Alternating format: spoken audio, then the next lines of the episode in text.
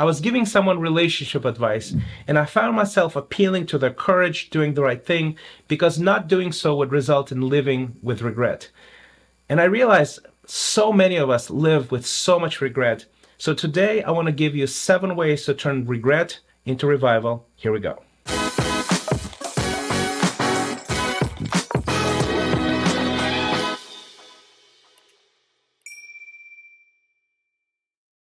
Before I unpack seven ways to turn regret into revival, I want to ask you for a quick favor. Please like us, share us wherever you are listening on podcasts. Give us a rating, give us a review, help us grow the channel.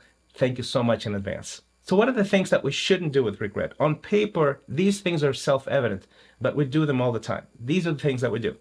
We sweep them under the rug, we just don't acknowledge them at all we don't deal with them, the effect it has on our emotional health and our mental health. We don't have processes and mechanisms to do something about it. So they haunt us as ghosts, you know, they corrode us. They just they just show up in our brain in completely unnecessary times.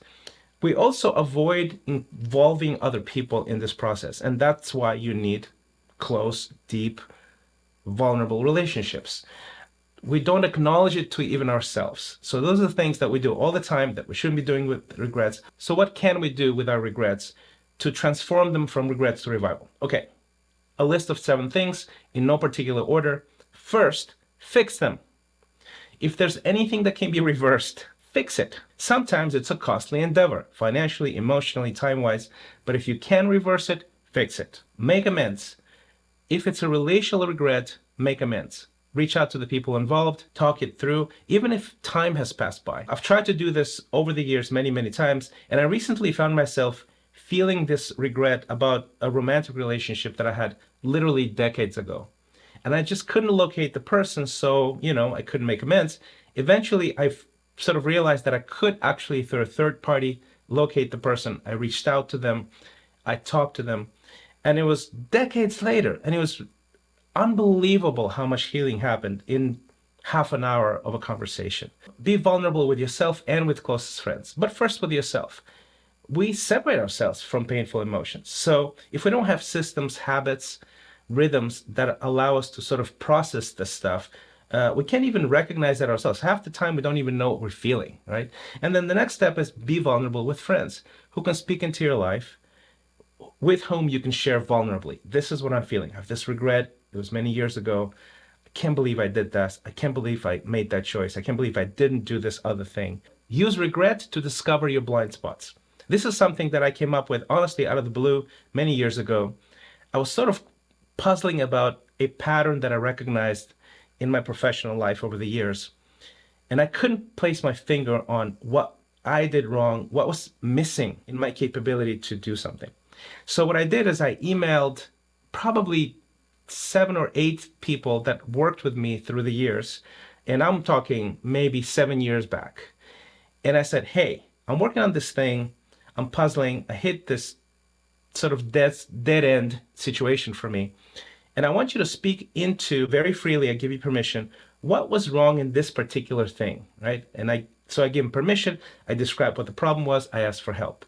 And half of the people didn't even respond half the people responded in sort of broad terms, but there's two or three people that responded with very specific feedback that was pure gold. It was just absolutely awesome because it allowed me to see something that I don't normally see about myself, right? Discover the blind spots. So then what you do with that is you go, oh, this is a blind spot. I'm not even aware that this thing exists. That doesn't help. And then you can bring him into the center of your life. You can shine a light on it and you can work on it and becomes from a blind spot to a weakness, from weakness to a strength. Learn how to change regret into rocket fuel. Negative emotion is a lot of energy. It's a lot of energy. Negative energy doesn't help you. So if you learn how to change that energy and channel it into passion, into building, into changing, into transforming, uh, you'll see how it propels you it, it really changes your life because it gives you so much more motivation that your average motivation can be. So my example is family parenting. I had sort of this dysfunctional family for three generations. And I used that and I said to myself and to other people, by the way, this ends with me. Just watch me change this.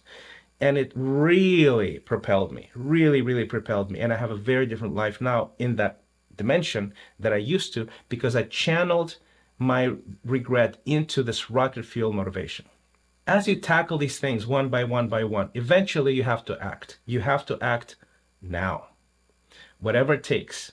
If you're at a minus 10 point in your regrets, you get therapy, get help, get coaching, buy books, do whatever it takes, get to zero. And then from there, you act. You have time. Whatever regrets they are, you didn't write that book, you didn't start that company, you didn't change your career, you didn't choose something wisely. Choose differently. Act now. The more you act on the fuel that is provided by your regret into passion and building, the more the regret will be transformed from something that's corrosive into something that is valuable for you. The last thing you can do and should do once you transform regret into revival is to pass it on to others, teach others. You can't imagine how healing it is to be in the presence of people that you can teach, share, guide, warn, so that they don't have the regrets that you have. That's part of the reason why I told my friend find the courage, do the right thing. What I don't want for you is to regret this. This is an opportunity, do it now. So when you teach others, it's healing, it's transformative, and it's helping other people as well. If you do most of the things that I just mentioned, your regrets will be transformed into a much more high impact life because it will heal your emotional, your relational, your professional life in many ways from this anchor, this virus, this ghost that haunts us, you know?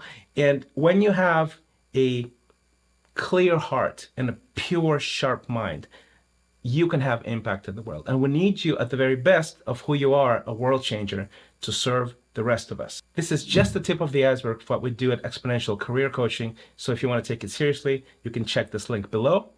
If you like this episode, you should probably check out this other episode on the three tips to make bold career moves. You're going to love it. Watch it next.